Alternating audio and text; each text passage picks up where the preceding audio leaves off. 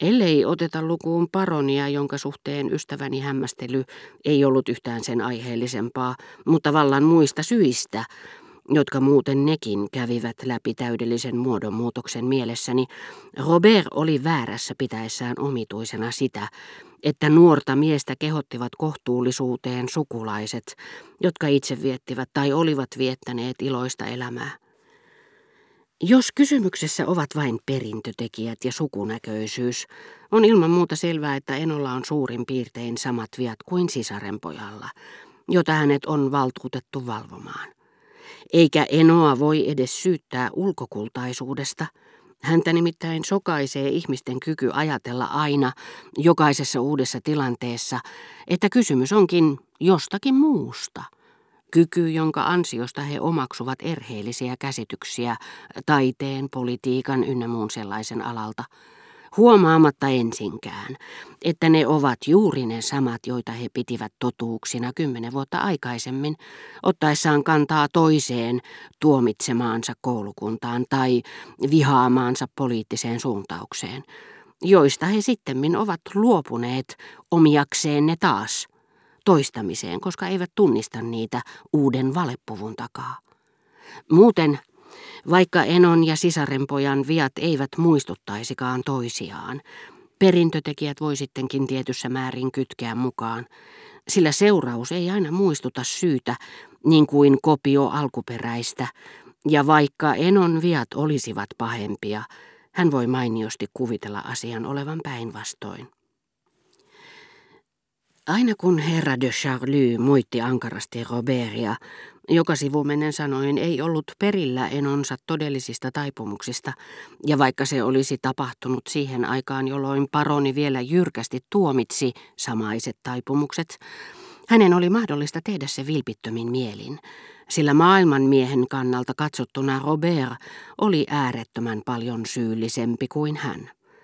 Eikö Robert muka ollut vähällä, siihen aikaan kun Eno valtuutettiin puhumaan hänelle järkeä, joutua kokonaan oman kastinsa ulkopuolelle. Eikö hän muka ollut häviämäisillään Jockey-klubin äänestyksessä? Eikö hän muka ollut kaikkien hampaissa, syytäissään mielettömiä rahasummia ala-arvoiselle naikkoselle? veljeillessään kaiken maailman kirjailijoiden, näyttelijöiden, juutalaisten kanssa – joista yksikään ei kuulunut seurapiireihin, tuodessaan julki samanlaisia mielipiteitä kuin petturitkin, tuottaessaan surua ja mielipahaa kaikille omaisilleen.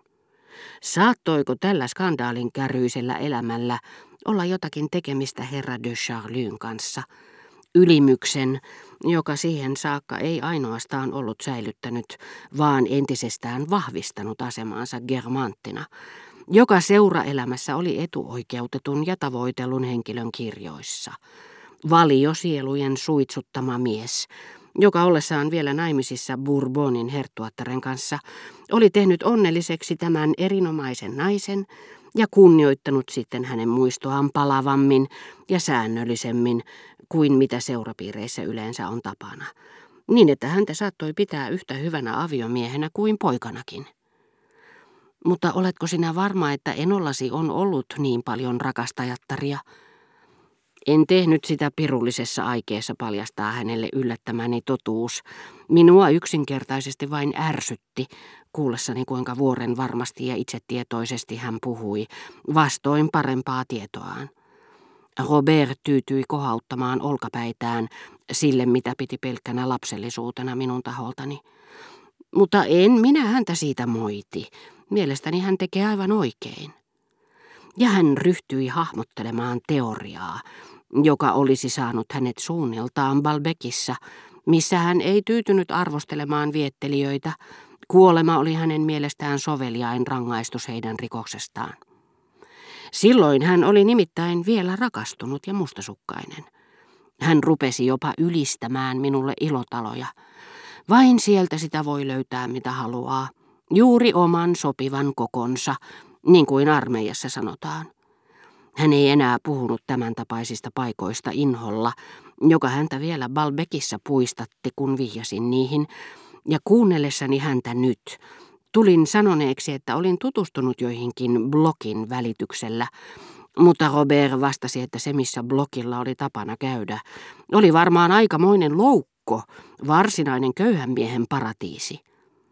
Tai mistä sen tietää, missä se on. Vastasin vältellen, sillä muistin, että juuri siinä talossa antautui yhdestä Louista Rachel, jota Robert oli niin paljon rakastanut. Olkoon mikä on, minä vien sinut vielä paikkoihin, missä tapaa tosi hyviä naisia. Kuullessaan toivomukseni, että hän johdattaisi minut mitä pikimmin tuntemiinsa taloihin, jotka kaikesta päätellen olivatkin toista luokkaa kuin blokin kantapaikka, hän pahoitteli vilpittömästi, ettei voinut tehdä sitä tällä kertaa, koska joutui lähtemään jo seuraavana päivänä.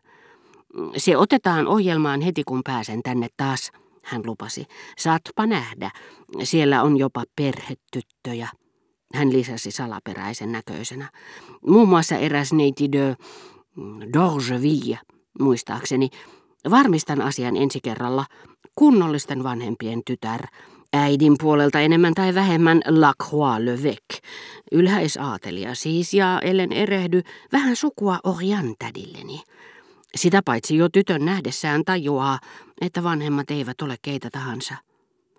Tunsin, kuinka Robertin äänen yllä häivähti Germanttien sukuhaltijan varjo kuin pilvi, mutta hyvin korkealla eikä pysähtynyt kertaakaan. Juttu vaikuttaa tosi lupaavalta. Vanhemmat sairastelevat eivätkä pysty pitämään hänestä huolta. Pahus. Tyttö yrittää vain saada aikansa kulumaan ja minä luotan siihen, että sinä autat tätä lapsukaista siinä. Kiinni veti, koska sinä tulet takaisin. En osaa sanoa, mutta jos sinulle kelpaavat muutkin kuin herttuattaret, Aatelisten keskuudessa herttuattaren titteli on ainoa, joka kelpaa kuvailemaan erityisen korkeaa asemaa. Tavallinen kansa puhuisi vastaavasti prinsessoista. Niin vähän eri kategoriasta löytyy Madame Pytbysin ensimmäinen kamarineito.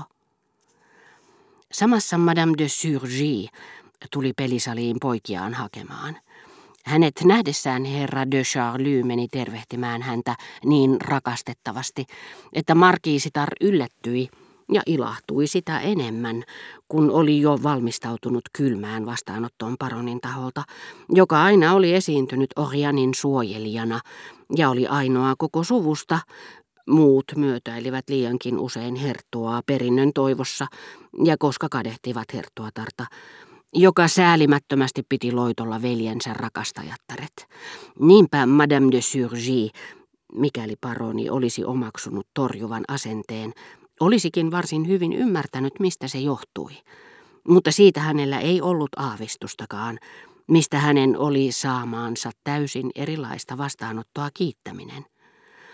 Paroni puhui ihailevasti muotokuvasta, jonka Jacques oli aikoinaan rouvasta maalannut – Ihailu yltyi innostukseksi, ja vaikka sen tarkoituksena osittain olikin pidätellä markiisitarta ja estää häntä lähtemästä, pakottaa hänet yhteenottoon, kuten Robert sanoi vihollisarmeijasta, joka pakotetaan keskittämään joukkonsa tiettyyn pisteeseen, se saattoi olla vilpitöntäkin.